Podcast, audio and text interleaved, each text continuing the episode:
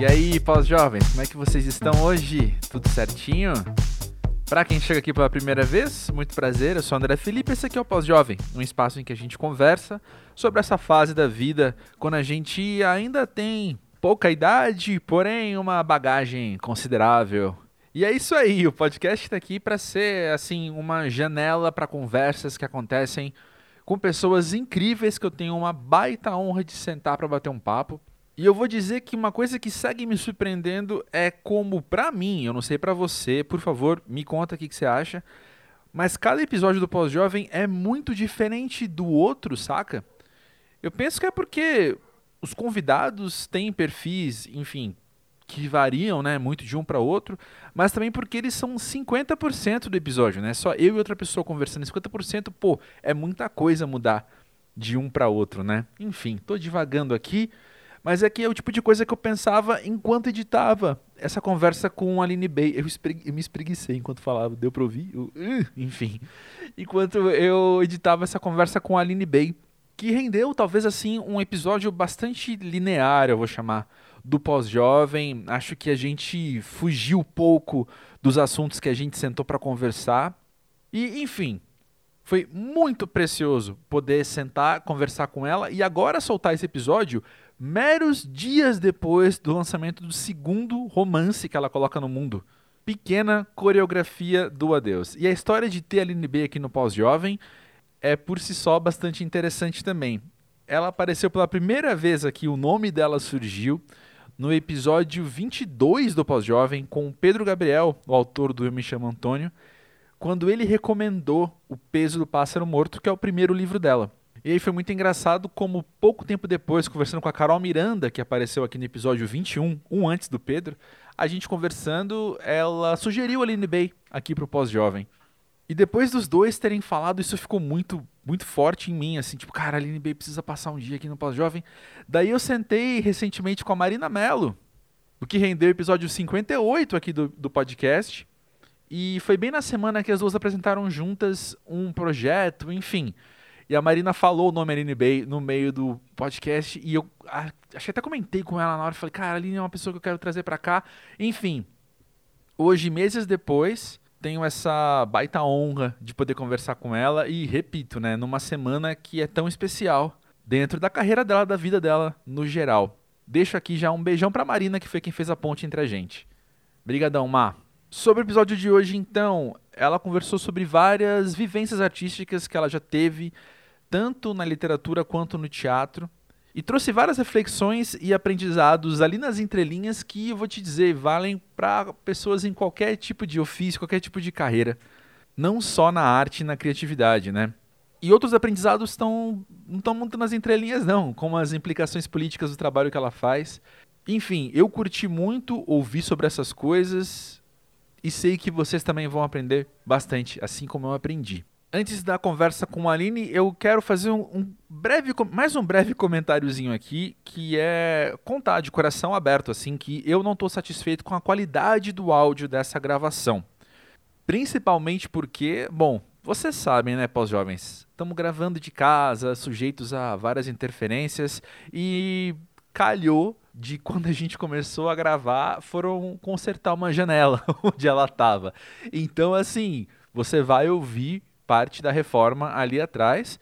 E, olha, vou ser sincero, né, não, não é como eu queria que fosse, mas também, é claro, até por estar colocando esse episódio no mundo, né, eu não vejo que isso atrapalhou a conversa ou o quanto a gente tira dela. E se você quiser um olhar mais lúdico, eu vou dizer, acho que foi o primeiro episódio do Pós-Jovem com trilha sonora original, não é mesmo? Tem um, um jazzão percussivo ali atrás confere até uma carga dramática em alguns momentos. Enfim, fica aí com o papo com a Aline agora e na sequência eu volto com uma experiência de ouvinte que chegou no e-mail.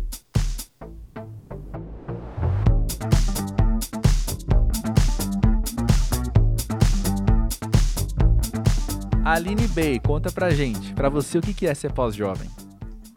Eu acho que eu ainda Tô no jovem. não sei se eu tô no pós.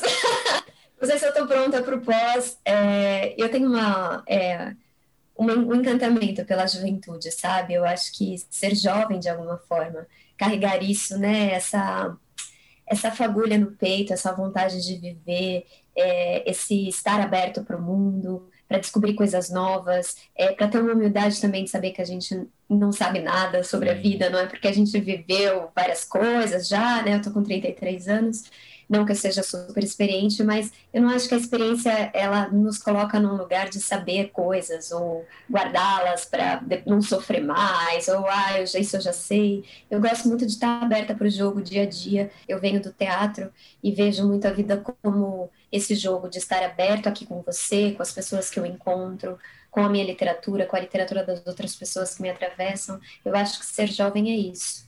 E quero me manter assim no, no jovem. Acho que eu vou ficar sem o pós.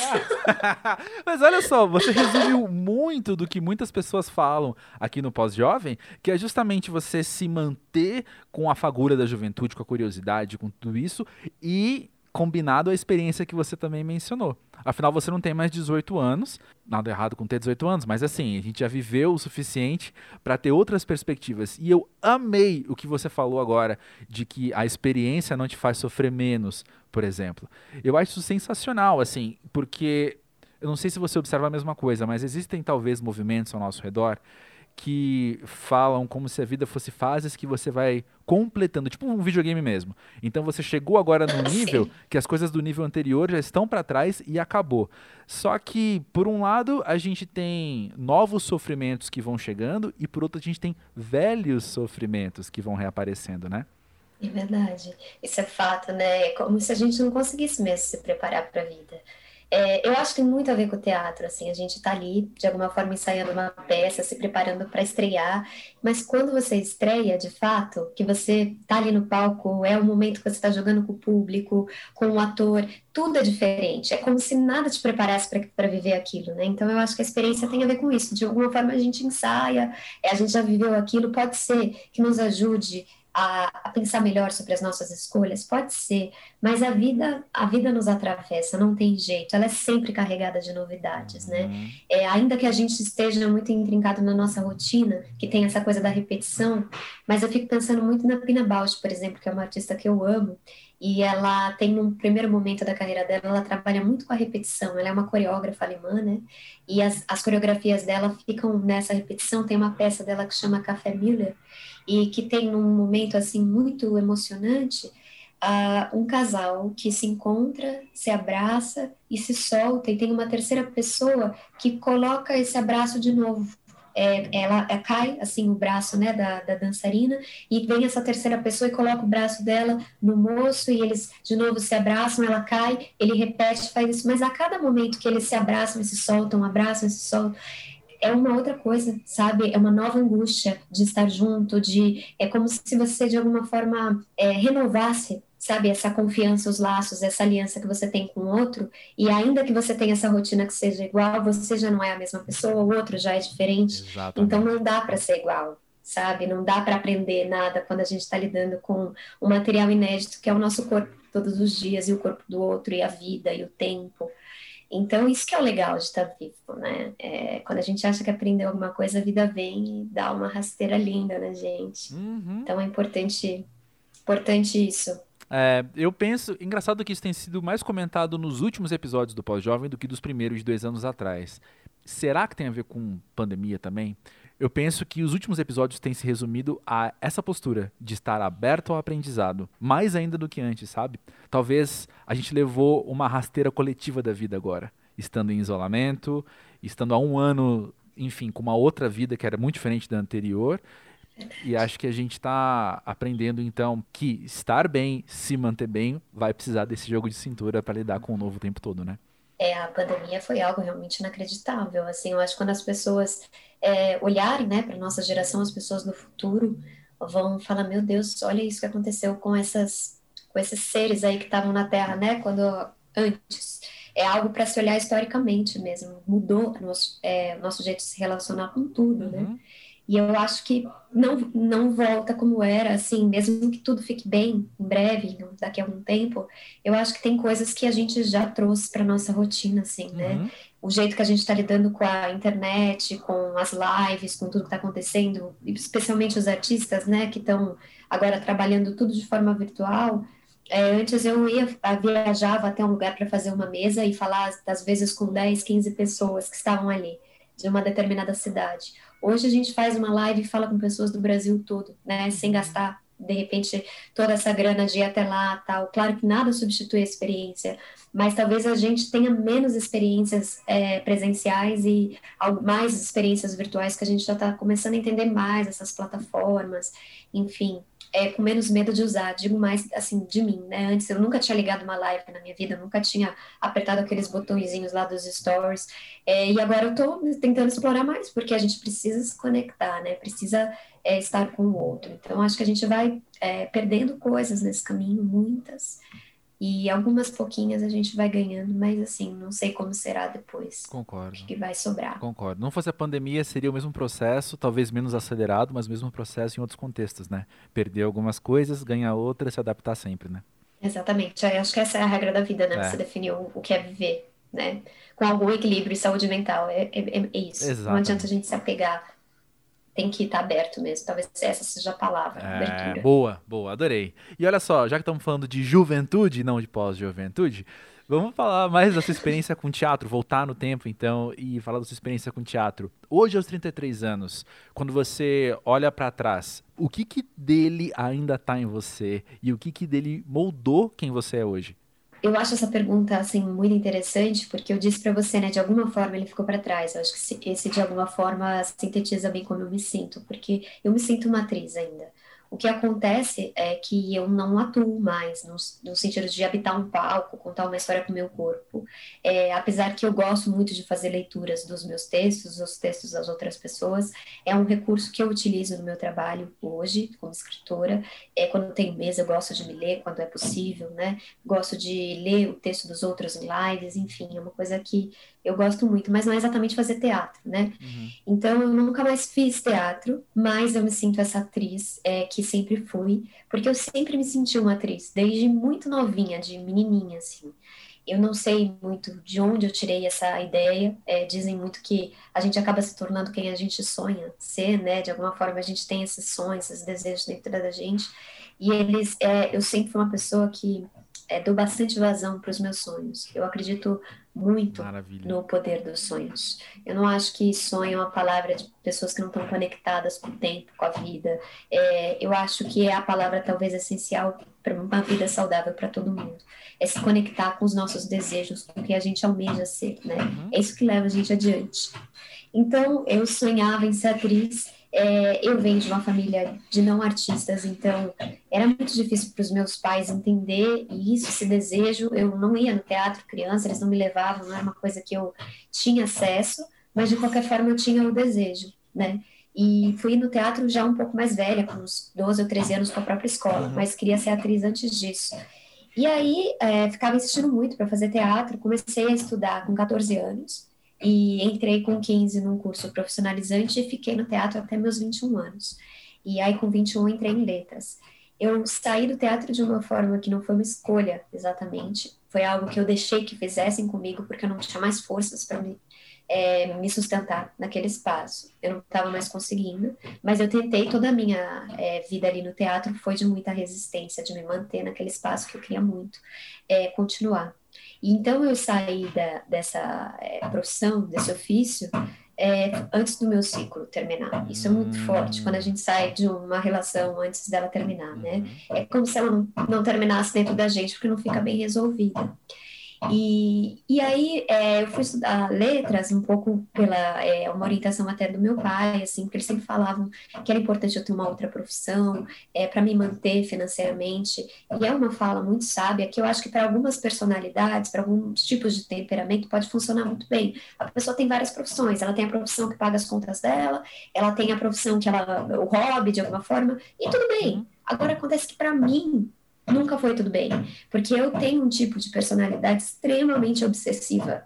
Quando eu coloco é uma nóis. coisa na cabeça, não sai, entendeu? Uhum. Então, eu, eu me sentia muito, ainda mais sendo muito jovem, né? Hoje eu talvez lidasse de uma forma diferente, mas ali com os meus 15, 16, 17 anos, estava em ebulição, eu estava entrando em contato com algo que era é, a minha vida, o teatro me salvou de muita coisa, então sair desse lugar era, não dava para, não era negociável, eu não queria fazer outra coisa, eu queria ser atriz, não tinha negociação, né?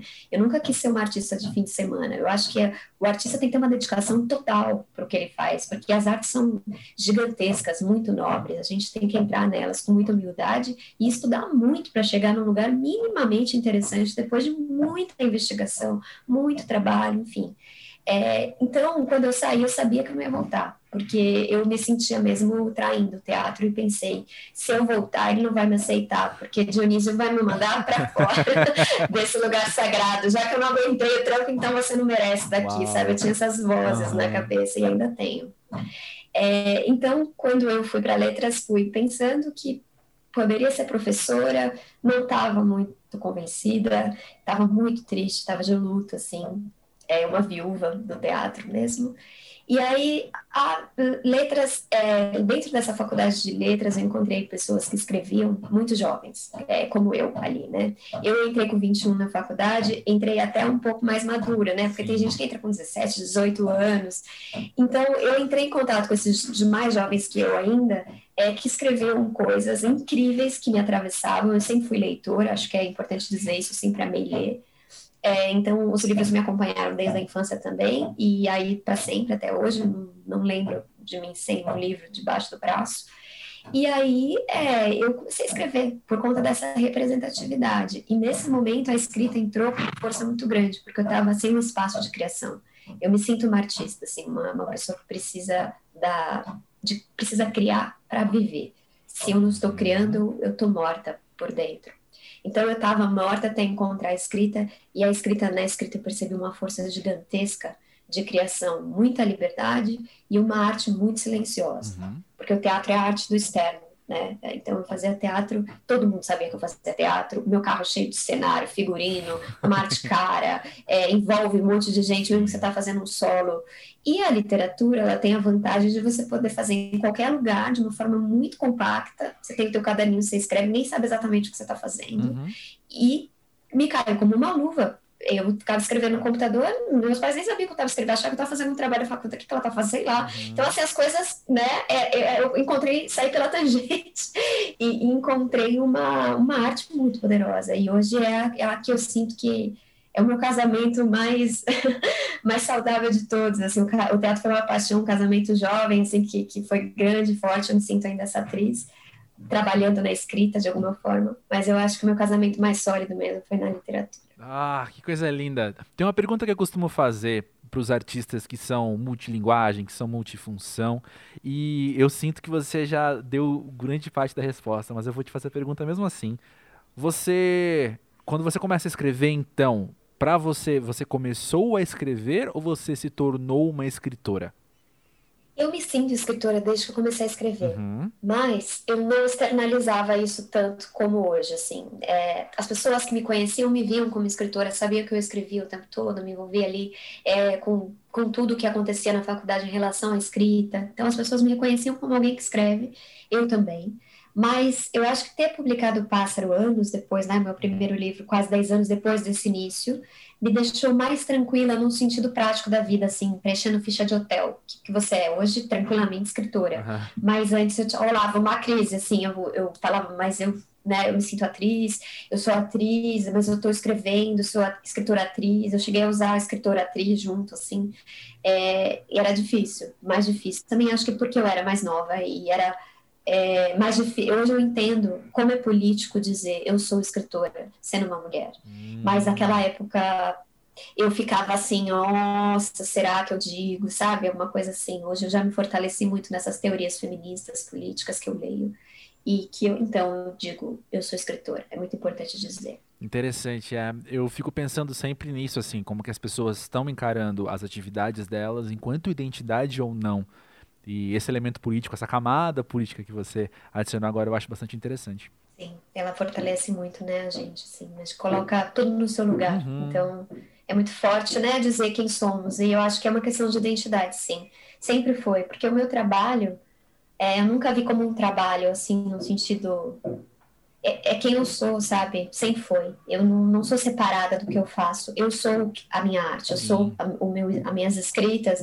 E eu, eu era a minha atriz, com todo o meu ser o tempo todo. Eu sinto que o artista devoto, como é o tipo de artista que eu acredito, ele não para de trabalhar, porque não é, a, o trabalho não tem esse sentido capitalista da coisa, né? De produzir para continuar na, nessa engrenagem é, muito complexa né, do, do, sistema. Não, o artista não, ele não precisa entregar nada por 10 anos, ele pode estar trabalhando, né, de alguma forma, na, na conquista daquilo que ele quer fazer, porque é uma outra coisa, é, não tem muito, é um grande mistério ali, né? Uhum. Mas não é, não é a mesma lógica do trabalho, é, de outros trabalhos, realmente. É, nossa, isso é algo que eu não tinha pensado que a gente conversaria hoje, mas gostei muito de que você trouxe isso. Porque quando você fala da questão política, voltando à questão política, de você se colocar como escritora, tem uma questão de inserção. Bom, disse, né, que você professa a sua carreira, a sua profissão é como você se insere na sociedade. Mas você também está inserindo num grupo do qual você faz parte, que é de mulheres escritoras, né? É algo que você não é. Uhum enfim, você não é única, você tá num coletivo, né? Uhum. Isso também é político Exatamente, pra caramba. é. Muito. É, se conectar com essas mulheres que estão escrevendo hoje é muito é fundamental. E mulheres que estão em vários lugares diferentes, né? Algumas que estão muito mais à frente, outras que estão é, num caminho ainda anterior, outras que estão exatamente no mesmo ponto que eu. É, fortalece muito a luta, né? Porque é, ser artista no Brasil é uma luta constante o tempo todo, você não pode descansar, é uma batalha. A gente sabe que se um dia a gente deixar de fazer alguma coisa pela nossa arte, a gente às vezes atrasa o nosso processo em anos. É, então é todo dia lutando, lutando pelo que a gente acredita. Tem que ter esse fogo.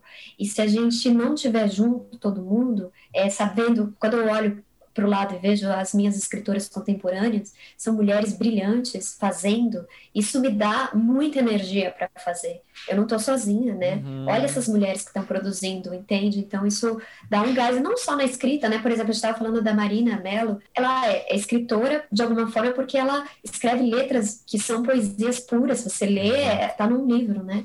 Uma grande artista que eu admiro muito, é minha uhum. amiga, mas admiro demais. Então, saber que ela existe no mundo, já falei isso para ela várias vezes, me dá uma, um gás para acordar todo dia. Pô, a Má, a Má tem um disco animal, eu vou ouvir no meu café da manhã, e, meu, depois eu vou criar as minhas coisas. Olha o que essa mulher tá falando, tá dialogando comigo, sabe? Tá, tá reverberando em mim. Eu preciso agora encontrar as minhas palavras para dizer o mesmo, do meu jeito.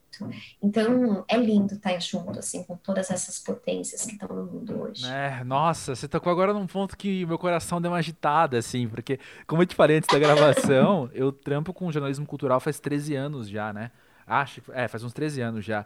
E eu lembro em algum momento, eu não sei, deve ter sido lá pelo, pelo ano 5 da minha vida profissional nisso, assim, que caiu essa ficha, assim, de estar tá envolvido, né, de alguma forma, um cenário alternativo principalmente, mas de estar tá com esse contato muito direto, enfim, com artistas diferentes e pensar, cara, não é só uma questão assim de eu estar tá mergulhado numa paixão minha, que é a arte, que é a música, que é artes visuais e tal. É eu ter esse contato muito direto com pessoas que eu chamo de amigo hoje. E isso me preenche num nível que eu não sabia que ia me preencher quando eu comecei, sabe?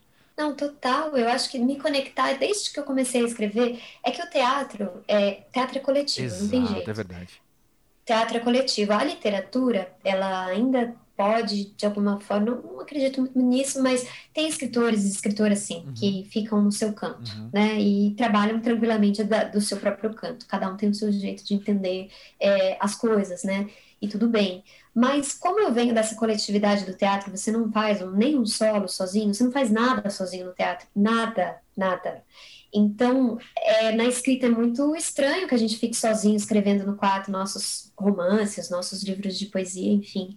Por que não se juntar, né? E Sim. quando eu comecei a escrever, eu comecei a partir do coletivo. Foi o centro acadêmico da PUC, participar do centro acadêmico, conhecer esses escritores das letras, do jornalismo, da publicidade, porque eram pessoas que escreviam de várias áreas é, me fez escrever. Então, foi a partir do outro que eu comecei a escrever, não foi a partir só de mim, né? O outro me autorizou, é, ver, me ver, me sentir a reverberação do meu eu no outro, me autorizou a escrever. Uhum. Então foi muito legal. E aí poder estar nesse momento, quando eu criei o Oitava Arte, né, convidei dois amigos meus da faculdade para tocar comigo, que era esse projeto que eu estava conversando com você, que era um site também de arte e cultura, que a gente entrevistava várias pessoas. A gente começou a fazer um sarau, que chamava Sarau do Caixote, que era um sarau que a gente fazia a priori no meio da rua. A gente, eu ganhei um, um caixotinho que tinha uma caixa de som atrás, é, com o microfone de um amigo meu, assim, que nem era meu amigo de infância, não, amigo de internet, Uau. que acompanhava o meu trabalho, que eu postava meus textos. Ele falou, cara, vou fazer. Ele trabalhava com carro, né, com mecânica. Ele falou, eu vou criar um, um, um negócio para vocês levarem pela rua, para vocês fazerem. Falei, caramba, entregou, pra, sabe, de graça, assim, de brother, presentaço. E aí a gente levava esse caixotinho lindo, assim, para todos os lugares. É, e ocupava o centro de São Paulo, outros lugares também, é, falando poesias, convidando nossos amigos ali para habitar esse espaço, né? E, e, foi muito lindo. Pessoas que estavam passando na rua paravam para escutar e dizer poesias. Então Uau. foi algo assim memorável, André. Porque você imagina, a gente estava uma vez a gente estava no, no vão do MASP fazendo, né, ocupando ali o espaço. Passou um homem de terno, que ali na Paulista tem muitas pessoas, né, que usam roupa social para trabalhar. E ele passou, parou, ficou ouvindo a gente. Aí depois ele tirou do bolso um papel no bolso e leu um puta poema. a gente escuta quando começa a escrever que ninguém escreve, ninguém lê, que isso é um absurdo. E assim, não, não é verdade. As pessoas se interessam sim, claro, não é todo mundo, nunca é todo mundo, mas uma parcela muito interessante das pessoas se interessa, né, por isso. Então era muito legal o sarau. Eu conheci a Má, a Marina, uhum. é, assim, a gente entrevistou ela para Oitava Arte, né, que a gente já admirava o trabalho dela, ela conversou com a gente generosamente, e a gente convidou ela para o Sarau do Caixote várias vezes para performar com a gente. E era muito lindo. Então é isso, acho que é no coletivo mesmo que a coisa acontece, não tem jeito. Nossa, total. Que, que história massa, eu tô, ainda tô feliz de ter ouvido. Como você disse, a gente ouve por aí que ninguém lê, que ninguém escreve e tal. E aí você tem esse tipo de experiência, que é viver no coletivo, que é experimentar a literatura no coletivo, eu vou chamar assim. Quando você vai escrever hoje, ou desde o do peso do pássaro morto, ou desde antes, enfim, o quanto participa a sua não sei uma palavra melhor que essa, vou ter que usar essa. O quanto participa a sua expectativa dos outros lerem ou não o que você está fazendo? Então, tem a escrita ela tem várias fatias. Tem um momento dela que de fato a gente precisa ficar sozinho, mesmo. Não tem jeito, não é hora de ter ninguém atravessando nada. Porque o texto tem vários momentos nessa gestação, né? Ele tem momentos que de fato ele é só uma não é nem uma ideia, ele é uma sensaçãozinha micro, micro, micro em algum lugar do teu corpo. Aí você reconhece aquilo, aí você acolhe. Você nem pode falar, não cabe ainda. Não é hora de pôr em palavras, sabe? Você acolhe aquela sensação, você começa a ler sobre coisas, você vai chegando, vai conversando com as pessoas. Então, a escrita tem esse momento muito secreto, que é muito importante ter. A Virginia Woolf tem uns ensaios é, sobre literatura maravilhosos, assim, é, como tudo, né, o que ela faz, e ela diz que a palavra, ela, assim como nós, ela precisa de privacidade, é, e que elas elas precisam desse escuro do nosso inconsciente, sabe? O inconsciente, nosso inconsciente é o lugar onde elas têm privacidade. Então, eu acho muito bom esse momento que a gente fica matutando, pensando, encontrando, buscando, sentindo. Aí você começa a ter um exercício de tentar colocar isso em palavras. São muito falhas, as palavras sempre serão falhas, mas tem muito de muita fragilidade do texto. Que não é hora de mostrar para ninguém também, nem deve, porque a pessoa não vai entender, porque vai te atravessar. Não é hora de Exato. ouvir ninguém. É. Aí depois você passa esse momento, você vai tentando colocar o texto em algum lugar, tarará, muito, muito devagar. Quando você vai conseguindo alguma coisa, você lê um pouco, não para ninguém, para você mesmo. Tarará. Quando você sente um mínimo de confiança naquilo, você pode dividir com alguém, não é que você deve dividir com alguém, né? Você pode, se você quiser. Mas eu sempre aconselho, assim, quando eu dou oficinas e converso com amigos, que a gente tem que entregar esse texto para alguém que a gente confia muito, mas no sentido assim de saber que essa pessoa quer o nosso bem incondicionalmente, porque se for uma pessoa que não tem um mínimozinho de qualquer fagulha que não interessa, vai te prejudicar. A pessoa vai falar coisas que você não precisa ouvir. E aí você talvez tenha que ter uma coragem que você não tem, que acontece muito com nós mulheres, de seguir em frente. Mesmo aquela pessoa dizendo, hum, e aí, às vezes, o que acontece, principalmente quando as mulheres falam, ah, então, então deixa. Vou, ai, viajei, achei que era escritora. Põe no fundo da gaveta e nunca mais toca, sendo que Uau. é só uma opinião de uma pessoa que não conhece absolutamente nada do teu processo. Então, tem que tomar muito cuidado com quem a gente compartilha nesse momento de fragilidade, né? Eu acho que a oficina é muito legal. Assim, eu fiz a oficina de escrita com o Marcelino, o Pássaro nasceu nessa oficina de escrita. É, porque a oficina ali, de alguma forma, ela, se você escolhe um mediador que você admira, eu tenho muito essa impressão, mediador ou mediadora, você, de alguma forma, vai ter um grupo que tem a ver com você. Porque se você admira aquela pessoa, as pessoas estão ali também porque admiram aquela pessoa, alguma coisa está ressoando na mesma frequência naquela sala, entende?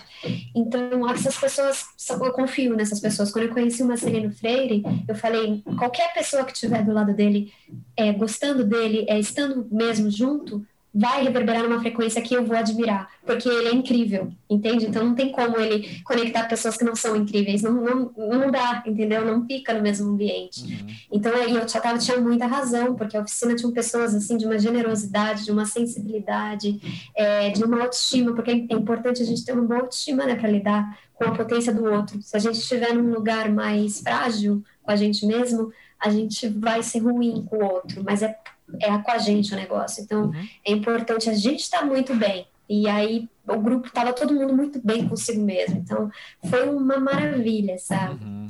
Então, eu acho que é isso. Eu acho que a, a, literatura ela tem um momento de introspecção que é muito importante. Quando eu falo da coletividade, eu digo muito mais na pós-publicação, ou no momento mesmo de se reunir para falar de algo que já está consolidado, que já está pronto, esses poemas já existem, vamos fazer junto. Agora, esse momento da criação, realmente, ele é muito delicado e às vezes ele precisa de uma solidão absoluta. Uhum. Você comentou logo no começo que a leitura segue fazendo grande parte da sua vida, né? Você tendo a experiência de escrever, o quanto isso impacta a sua experiência de leitura também? Ai, é difícil responder isso. Mas eu acho que talvez eu fique um pouco mais chata do que eu era Sei. antes de escrever, né? Porque não que eu goste disso, eu acho isso horrível. Eu tento não ser assim. Uhum. É, eu tento separar quem eu sou escrevendo de quem eu sou lendo, assim. Eu não acho que é importante se conectar com o escrito, né? Mas uma coisa que eu faço hoje, que eu não fazia quando eu era só leitora, eu nunca abandonava um livro, nunca, nunca. Uhum. Mesmo que o livro não estava descendo bem, eu não abandonava. Hoje eu, eu, eu deixo para depois, assim, ou às vezes abandono mesmo, porque eu sinto que aquele livro não está dialogando com o que eu preciso, ou com. Porque a leitura, ela está a serviço de um prazer incondicional, uhum. mas ela hoje também está a serviço de uma estética, de uma profundidade para minha própria escrita. Então Sim. eu penso, se eu estou lendo um texto que não está me atravessando, eu poderia estar tá usando esse tempo para ler um Raduana Sá, que ia me atravessar, que ia me levar para lugares que eu preciso ir, porque eu tenho que escrever esse texto. Então, para que, que eu vou usar esse tempo dessa forma? Eu posso usar de outra. Uhum. Então, eu prefiro usar de outra nesse momento, sabe?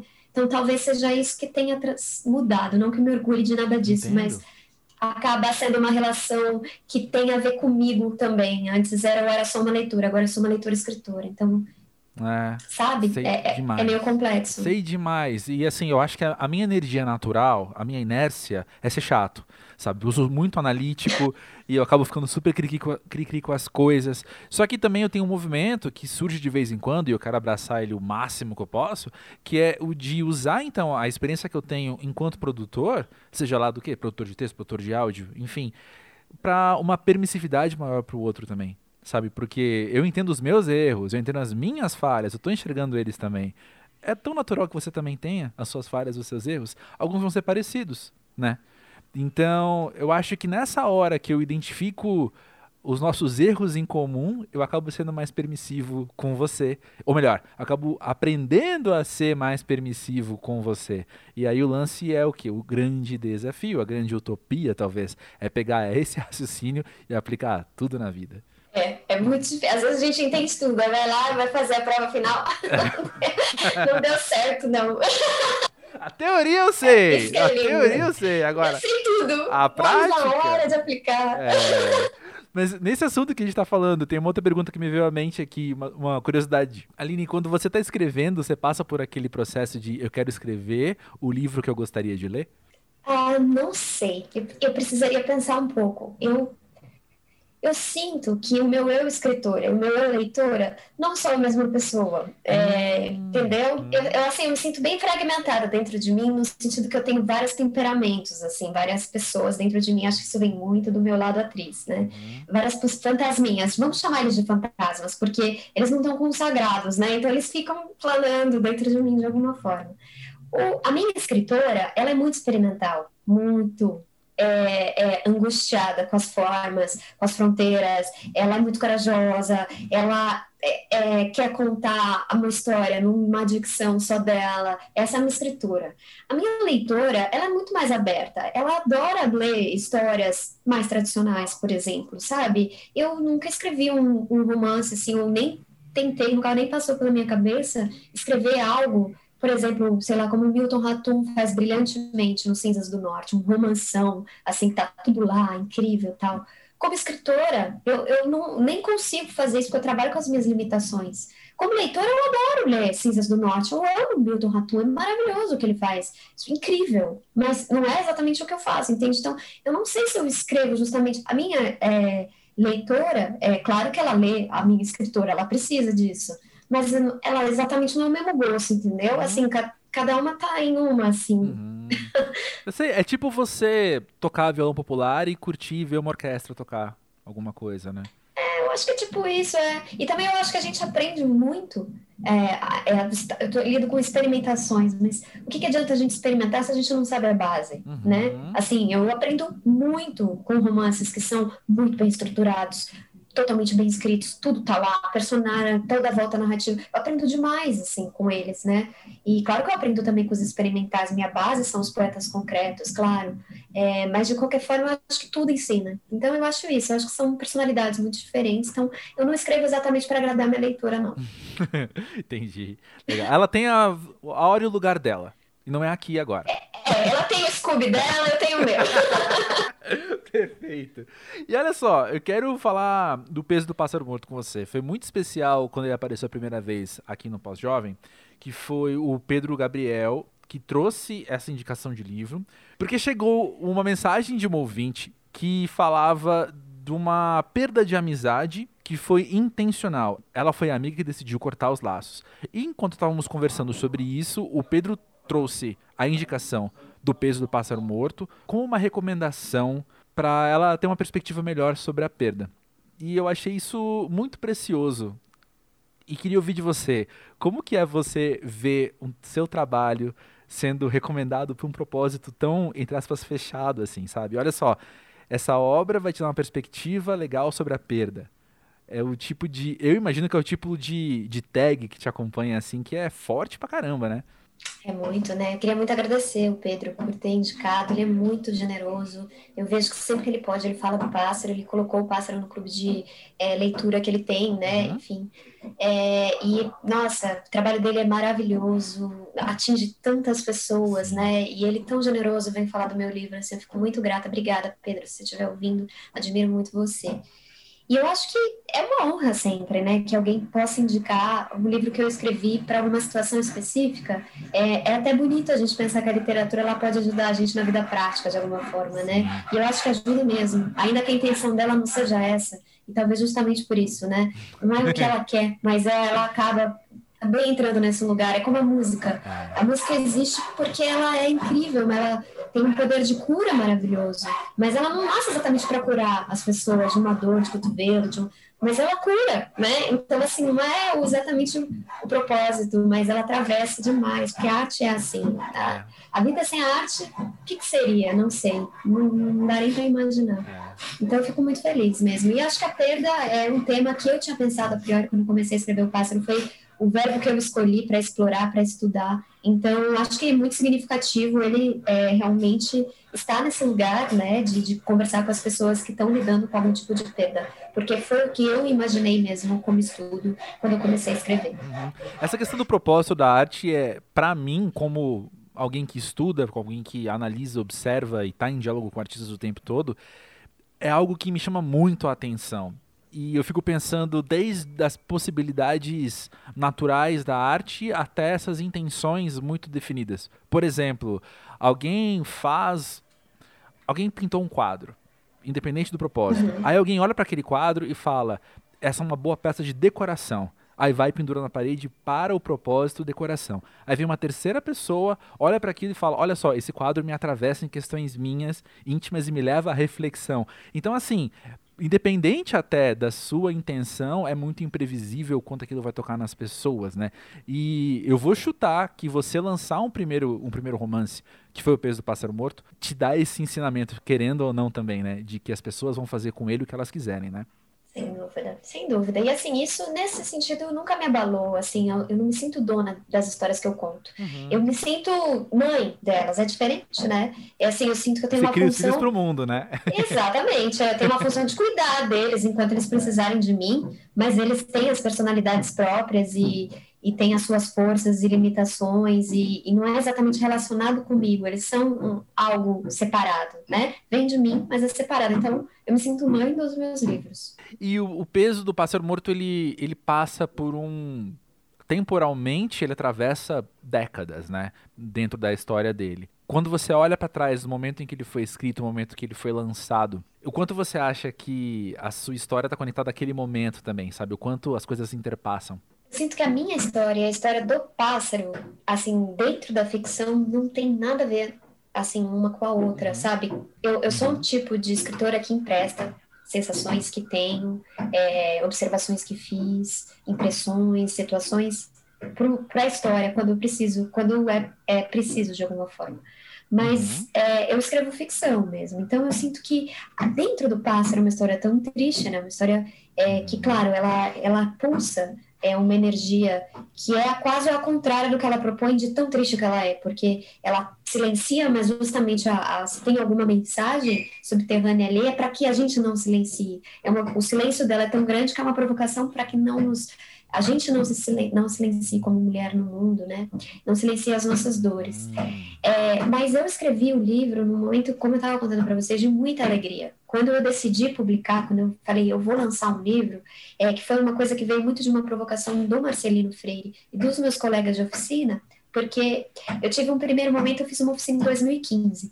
E depois essa oficina, que foi a oficina de 2016, que proporcionou a publicação do Pássaro, que era uma oficina concurso. É, eu nunca tinha pensado em fazer oficina é, na minha vida. Eu imaginava que, porque eu já tinha esse estilo muito híbrido desde que eu comecei a escrever, eu ficava com medo, falando de juventude, né? Tem que falar de preconceitos. A gente tem ideias muito fixas, né? Às vezes. É. Então, eu imaginava que, é, porque eu entrasse numa oficina, o mediador ou a mediadora ia querer que eu escrevesse do jeito certo entre aspas, né? E não do meu jeito. O que é uma bobagem gigantesca, né? Ao menos que você faça uma oficina com uma mediadora ou um mediador péssimo, com zero sensibilidade.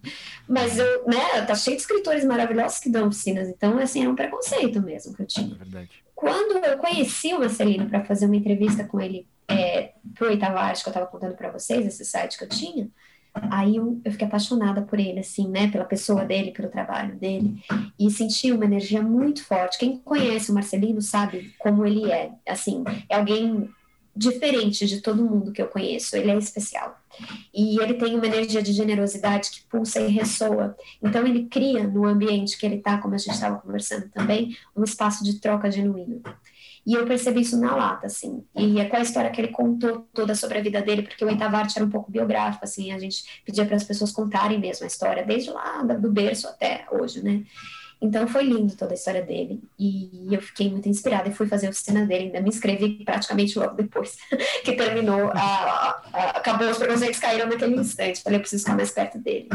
E aí foi muito boa essa oficina de 2015, porque eu entendi que estava na hora de eu publicar coisa que sem ele e os meus colegas ali não ia ter acontecido, porque eu não ia publicar um livro tão cedo. Eu achava que para você publicar um livro, você tinha que estar tá pronto. Outra coisa de ser jovem, a gente acredita Exato. nisso. Aí eu, eu amadureci, porque eu percebi que a gente nunca está pronto. Então, se a gente for ficar esperando, a gente vai morrer antes, né? Então eu falei, vamos. Aí acendeu o um negócio, assim, a chama mesmo, né?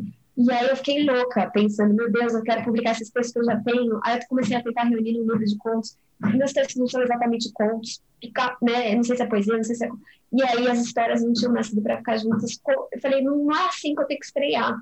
Aí eu falei, quer saber? Porque eu tava com essa coragem toda que o Marcelino me emprestou. Eu falei, eu vou escrever um romance, pronto. E aí comecei a escrever o Pássaro. Então foi um momento de tanta autoafirmação, isso que a gente estava falando politicamente se dizer sou escritora. É, foi um momento de tanta afirmação, de tanta força, assim. Eu acho que foi um momento tipo, meio assim, é, fênix, assim, né? Que ressurgiu das cinzas, daquela coisa. Saí do teatro arrastada, morta por dentro, e aí depois de anos e anos estudando, encontrando uma nova paixão, eu falei, agora vai, sabe? Assim, então, foi um momento de muita luz na minha vida, muita, muita, muita. Eu escrevi um pássaro muito feliz. Acho que eu nunca vivi uma felicidade tão plena. E aí, como que é então escrever e lançar um segundo livro? Porque estamos falando do Pequena Coreografia do Adeus, que não é segredo para ninguém, que eu não li porque não saiu ainda. Mas então, enfim, tudo que eu vi agora vai ser novidade, vai ser spoiler. Como que é para você o, o, como é que foi o movimento então, né, de parar e pensar, nossa, tem um segundo romance para lançar, para escrever e para lançar? Foi, foi pesado, porque foi uma coisa tão louca, porque quando eu escrevi O Pássaro e lancei, eu era totalmente. É, não sabia o que, que acontece quando você lança um, lança um livro. E assim, eu estava muito feliz, muito conectada com, meu, com a minha escrita, mas eu não estava achando que ia, ia jorrar leitores, assim, não, não era essa a ideia que eu tinha. É, porque é, é o que a gente, as pessoas sempre falam, o Brasil é um país super complexo que tem poucos leitores ainda. E, e é fato, né? Até pelo nosso tamanho. Mas eu sempre acreditei que a gente pode transformar o ambiente. A gente está num ambiente justamente para transformá-lo de alguma forma com a nossa força de, de transformação, né? Então, eu, como eu troquei meu livro debaixo do braço, comecei a vender, vendo ele até hoje, e vou vender o pequeno, é o meu jeito mesmo de divulgar o meu livro, eu vendo pela internet, mandando mensagens pessoais para as pessoas. É, e começou a dar muito certo, as pessoas começaram a ler, o pássaro começou a ter leitores, então logo que eu entreguei o pássaro, eu comecei a pesquisar qual seria, é, sobre o que eu falaria no segundo livro. Só que acho que por essa juventude ali, eu, eu escrevi o pássaro com 28, publiquei ele com 29. É, então, eu atravessei os 30 para escrever esse livro. Até coloquei isso numa carta que eu escrevi para algumas pessoas que vão ler o livro. E eu uhum. acho que foi uma, uma, uma, uma, travessia mesmo, sabe, de amadurecimento, porque eu estava assim cheia de ideias na cabeça, ah, eu vou fazer assim, eu vou fazer assado, vou fazer totalmente diferente disso, daquilo. Coloquei um monte de regras, cercas e o que, que eu tinha que fazer. Isso me travou de um jeito, porque não é assim que se cria. Não foi assim que eu criei o pássaro. O pássaro veio pela força dele mesmo. Não foi eu vou escrever. A única coisa que eu combinei comigo mesmo era vou escrever uma história sobre perdas para ter um norte. Mas eu não pensei como, quando, porque. Né? E eu comecei a sabe, tentar ser muito racional no processo, comandar demais, como se eu fosse dona do meu processo. Tomei um coro enorme da literatura, não escrevia nada que valia a pena, fiquei mal. E aí eu comecei a pensar, é, o Pássaro começou a fazer um, um, sucesso legal, né? Assim, eu não gosto muito dessa palavra sucesso, acho uma palavra bem problemática, mas ele começou a ter público, ele começou a ter leitores. E as pessoas me mandavam mensagens, mandam mensagens muito carinhosas falando da leitura. É um livro que faz parte da vida de algumas pessoas, né? E isso Sim. trouxe um peso para mim, como escritora, que estava fazendo tudo errado ali no segundo livro, colocando um monte de cerca no meu processo, ainda mais essa de ter que acertar no segundo, porque assim as pessoas estavam esperando. Uhum. Não é? E aí, assim, que peso é esse? Que eu falei, gente, não, não sei se dou conta, né? A gente não, não sei. Então, eu tive esse momento, assim, de crise nos dois primeiros anos. Foi muito difícil. Mas foi muito importante, assim, tomar esse corpo todo, é absorver esse medo, acolher o medo, ganhar humildade, voltar pro, pro chão, sabe? Assim, entender que a gente não manda nas histórias que a gente quer contar. Aí, quando eu entendi toda, tomei todas essas porradas e entendi, Aí eu comecei a me conectar com a minha história de novo. E aí foi lindo. Aí foi muito legal. Então eu acho que é uma coisa que eu aprendi desse processo foi calma. Calma. E assim, baixa muito a bola e calma é, a, os temas vão chegando para a gente. Acho que tem muito a ver com aquilo que eu li na Virginia Woolf, que eu trouxe também no começo, das palavras, né, que eu estava trazendo para vocês, calma nesse processo de encontrar as palavras que a gente vai utilizar na, na história do livro que a gente vai contar. E eu trabalho com, é, publicando por enquanto, não publiquei textos curtos ainda, apesar que eu escrevo muitos textos uhum. curtos mas eu nunca publiquei eles, né? Assim, em livro. Só publico no meu Instagram, no meu Facebook, no blog que eu tinha. É, e esses textos continuam, né, numa ebulição, e eu acho muito importante esses textos nesse momento de ponte, é, para me conectar com uma história de mais fôlego. Ah, sabe? É, então eu escrevo para continuar escrevendo é, mantendo ritmo, né, entendendo coisas, porque esses textos mais curtos, eles, além de me, é, me manterem ativa, eles, eu posso encontrar coisas interessantes para uma história mais longa, coisas que afloram de mim, né, e eles não têm compromisso com nada, porque eu não vou publicar, eu estou escrevendo para mim, às vezes eu publico, mas não é uma obrigação no meu Instagram, sabe? Então tem uma leveza que eu encontro muito de mim neles, assim. Então é isso que eu estou fazendo nesse momento, né? Estudando um pouco para entender é, essa sombra que está em mim é, para o terceiro livro, que tem muito a ver com a palavra loucura. Então, eu estou escutando esses ecos, lendo muito Garcia Lorca, que é, é um poeta, dramaturgo incrível, é, lendo bastante Gabriel Garcia Marques, entendendo os latino-americanos, lendo essa galera, é, convivendo com as minhas angústias, para quando eu sentir que preciso entrar no processo do terceiro livro, vou entrar é, com algumas ferramentas, mas assim, com certeza com uma bola muito mais baixa do que eu entrei no, no segundo. Isso na primeira fase do processo. Entendo. Eu fico pensando que você lançou o primeiro livro enquanto lancei um primeiro livro, mas você está lançando então o segundo livro falando, bom, então como é que vai ser quando for lançar o terceiro? A corrente, né? A gente, é. escritor é, é isso, né? Você faz lançar livros no mundo de alguma forma, né? Em algum é. momento. Dos seus escritos, livros vão nascer em algum momento. É uma coisa que acontece, então, mas não, isso não é o principal, né? Não é. Total, o principal total. é escrever mesmo, se manter inspirado, se conectar com as palavras que são suas, é, não ficar pegando palavra dos outros, né? O que, que é você? O que, que, uhum. são suas palavras? Quais são as histórias que você só você pode contar? Uhum. É isso, essa é a busca. Uhum. E meio, talvez meio voltando no assunto, talvez não.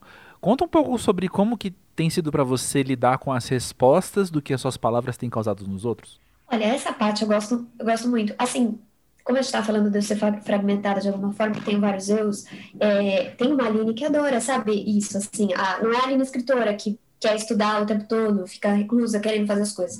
É, mas a, essa outra Aline, que é a Aline, que acho que é a atriz, que é um dos meus erros mais fortes, adora estar com as pessoas, conversar. Então, eu amo receber é, essas mensagens, conversar com as pessoas. Eu tenho uma escuta muito aberta para os meus leitores, não só de coisas boas, ah, eu amei teu livro, não, assim, de tudo, sabe? Seja de uma entrega mais emocional, é, no sentido de trazer uma vivência que acontece muito, porque o pássaro acaba tendo gatilhos que trazem, às vezes, experiências, e o que eu senti é, foi um senso de responsabilidade muito grande depois que eu publiquei o pássaro, porque eu adentrei temas que são é, pesados e caros para muita gente. Então, porque eu acessei esses lugares, eu sinto que eu tenho uma responsabilidade de escuta agora. Eu acessei esses lugares. Então, é, se a pessoa quiser conversar comigo, eu estarei aqui, né? Porque, enfim, eu escrevi essa história. É, e eu estou muito aberta para essa relação. E eu acho que me, é, me fortalece muito trocar, é, me inspira demais eu aprendo demais com os meus leitores, aprendo sobre a vida, aprendo sobre literatura, aprendo sobre a minha própria literatura, porque não tem ninguém que possa dizer mais sobre o que eu escrevo do que eles, muito mais do que eu mesma.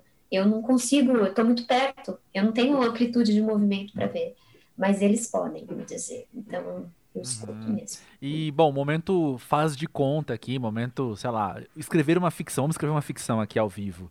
Conta o que, que você acha que o Pequena Coreografia do Adeus vai ressoar nas pessoas? O que, que você acha que, a partir do, da sua experiência né, com o peso do pássaro morto, onde você acha que ele vai tocar?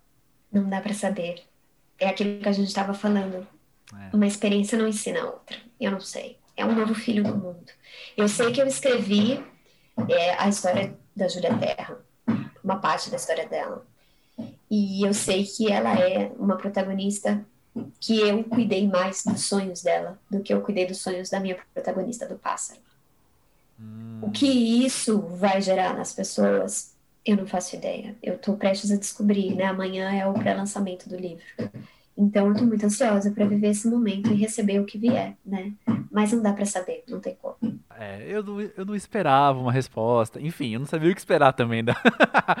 do que você ia dizer perguntando isso, mas eu super entendo. E, e é, que bom, e que bom que tá rolando, e que bom que tá vindo pro mundo Porque ah, a minha expectativa daqui do lado de fora é de ver ele fazendo bem para as pessoas como o outro fez, sabe? E isso é muito Eu massa. espero, eu espero. Espero que essa conexão aconteça. Eu escrevi com todo o meu coração.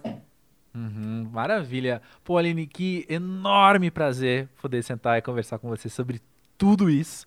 Sobre ser jovem, sobre ser pós-jovem. Adorei essa expressão pós-jovem. Já vou, é, incorporar no meu vocabulário agora. Fechou, fique à vontade. É, obrigado mesmo por estar aqui e sucesso. Parabéns pelo lançamento e muito sucesso, independente do que sucesso possa significar. Lindo, muito obrigada, André. É um prazer estar aqui. Obrigada por ter batalhado para estar aqui com você. Para mim foi incrível trocar. Que ideia bonita de programa, porque é uma conversa mesmo, né? Então quero te parabenizar pela sensibilidade, é, pela ideia incrível de trazer essa fala para as pessoas, né? E é um prazer, uma honra estar aqui. Beijo também para Marina, que é minha amiga que participou, e ela é incrível, uma cantora maravilhosa, e para o Pedro, que indicou meu livro e também de alguma forma me fez estar aqui. Muito obrigada. Ou seja, quem chegar aqui pela primeira vez hoje já tá saindo com três episódios pra ouvir. É muito jantar para fazer ouvindo esse podcast, né? Almoço também.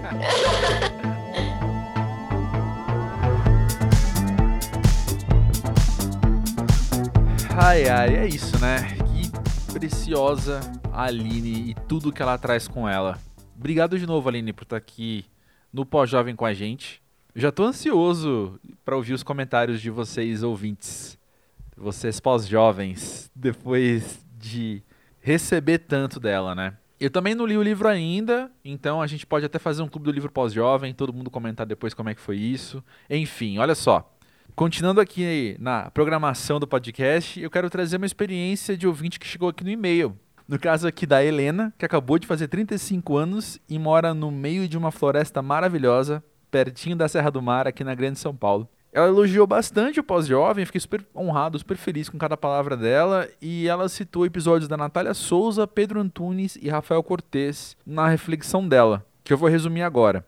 Ela diz assim: Acho que ser pós-jovem é desmistificar cada dia ou cada processo do que foi vendido a nós, ou o que a gente entendeu com a nossa imaturidade do que seria certo de fazer na vida, ou o que daria sucesso. Ser pós-jovem é passar a construir as nossas próprias percepções e ser feliz com isso. Ela conta que ela é engenheira florestal, com doutorado em agronomia, que ela acabou fazendo só para se sentir segura, mas a vontade dela era: tá, como é que eu faço para deixar a floresta em pé e ter dinheiro? E aí ela conta que ela uniu, então, na vida dela, a atividade de fazer quadros decorativos que falam de plantas nativas, principalmente as alimentícias, e ela casa isso com o bistrô da família dela. Ela diz assim: a ideia é que você tenha experiências com as plantas que estão nos quadrinhos, saboreando-as. Eu achei isso maravilhoso, achei lindo demais. Ela conta que explica sobre as plantas e ainda recomenda pratos que geram uma relação afetiva com as plantas que você depois pendura na parede. Olha só que coisa maravilhosa. E olha como casou vir essa reflexão, vir essa informação justo no episódio com a Aline Bey, aquilo que eu falei, né, dos propósitos da arte, enfim. E ela conclui dizendo o seguinte: Conhecer os convidados me traz exemplos de que a vida não é tão linear assim como a minha própria história, e isso me acalma. As coisas vão acontecer se elas ainda não aconteceram. Você, com 18 anos, vai se olhar no futuro e sentir orgulho de você. Pô, que maravilhoso. Helena, muito obrigado por dividir você, sua história e o que está te agitando aí dentro do coração aqui com a gente no Pós-Jovem. Essa tua conclusão do Orgulho de 18 anos, que se liga né, ao episódio com o Rafael Cortez, foi algo que eu conversei um tempinho atrás com um amigo, com um baita amigo, devo dizer, que veio até aqui, cruzou a cidade para vir conversar comigo na pracinha. Essas amizades pandêmicas, ou melhor, amizades de sempre em situações pandêmicas, né? Ao ar livre, cada um no banco da praça, os dois de máscara, etc. E a gente pôde bater papo como a gente não batia há muito tempo, porque a gente não divide uma mesa de bar de restaurante há mais de um ano, né? Mas a gente estava falando sobre como vale a pena você fazer as pazes, você voltar um pouco no tempo e rever a sua adolescência também, o seu eu de 18 anos. Porque eu fico pensando até, enfim, processos terapêuticos e psicanálise é mais comum, talvez, a gente se atentar à infância, mas carregar uma ou outra dívida com a gente na adolescência. E essa perspectiva de que você, aos 18 anos, pode olhar para quem você é hoje e sentir orgulho, Pô, uma coisa muito interessante. Eu fico pensando no André Felipe de 18 anos. Quais seriam as coisas que ele se orgulharia ao ver a minha vida hoje e quais seriam as coisas também que ele não gostaria. E eu acho bom poder conversar sobre essas coisas com ele, sabe? Por que, que a minha vida hoje é tão diferente do que eu imaginava que ela seria? E 18 anos, eu aos 36. Pensar em eu 18 é muito interessante porque é just, literalmente metade da minha vida, né? Uma coisa que eu lembro sempre é quando eu tava no colégio, aí antes dos 18, quando eu tinha, sei lá, 16, que era conversar com amigos, a gente tentando prever como seria um ou outro no futuro. Claro que, né, coisa de roda de amigos, assim, dando risada. E eu lembro que uma coisa que falavam de mim e eu concordava é que eu ia ter uma casa cheia de livro e DVD. Eu não contava com streaming, né? Embora eu tenha DVDs em casa, mas de fato tenho. Eu tenho CDs ainda da adolescência, eu tenho, sei lá, centenas de CDs aqui em casa, vários livros também, alguns DVDs também. E eu fico pensando que essa imagem e trabalhar, né, eu trabalhando com criatividade hoje assim, eu penso que essa imagem, essa fotografia algo que o André Felipe de 18 anos ia gostar de ver. E se você tá agora pensando, né? Ah, eu lembro eu na adolescência e eu penso que aquela pessoa não ia gostar de quem eu sou hoje. Bora bater um papo aí dentro, né? Tentar entender melhor por quê, tentar entender melhor o que aconteceu também ou o que não aconteceu, se deveria ter acontecido, enfim. Concordo com a Helena quando ela fala que conhecer a vida dos outros e ver a não linearidade nos outros ajuda a eu ter paz na minha própria. Não sei se essa é a sua questão, não sei se você está precisando olhar para os outros também para lembrar que as expectativas que a gente construiu ou que nos foram passadas de linearidade e de fases que você vai conquistando um após outro, um estágio após outro, com, né, matando o chefão e depois indo para outro lugar, é uma ideia que na vida prática não, não existe. Mas se tem uma coisa que eu posso afirmar é que essas nossas frustrações, do que aconteceu ou do que não aconteceu, ou de um ainda que pesa muito forte, nada disso pode ir para baixo do tapete. A gente precisa, faz bem a gente ter isso em mente, faz bem a gente ter isso aqui ao alcance das mãos para a gente saber dialogar e saber fazer melhores escolhas, né? Para o que a gente quer, para onde a gente quer chegar, para quem a gente entende que a gente deve ser também. Mas enfim, estamos aí em mutação, estamos aí em desenvolvimento. E eu fico muito feliz de poder sentir, saber, ouvir que a gente está se desenvolvendo junto, sabe? Pós-Jovem tá aqui para isso. E na semana que vem tem mais um episódio com um artista sensacional, de que eu pessoalmente sou fã há muito tempo. E foi um episódio super prazeroso, super agradável assim no papo também, assim como foi com a Aline, e também muito cheio de várias coisas pra gente depois digerir. Enfim, já tô ansioso pra semana que vem chegar, como sempre. Obrigado, Aline, obrigado, Helena, por compartilhar você também. E pessoal, se você não segue ainda o Pós-Jovem nas redes sociais, arroba Pós-Jovem no Twitter e no Instagram. Segue aí na plataforma que você está ouvindo agora, para na semana que vem você ser avisado que chegou um episódio novo. E no mais é isso. Quer conversar mais? Quer trazer a sua história para cá, para a gente crescer junto? Podcast arroba pós-jovem.com.br. Se essa é a sua primeira vez terminando o episódio do Pós-Jovem, é sempre assim, o caos, e é sempre assim, sincero, e é sempre assim, com coisas para a gente refletir, coisas para a gente aprender para gente se inspirar, enfim, sem pieguice ou de vez em quando um pouquinho, né? Não estamos imunes à cafonice, mas sendo muito sincero, sendo muito honesto, acho que esse é o propósito. Valeu então, pessoal. Semana que vem é nós de novo. Grande beijo. Até lá.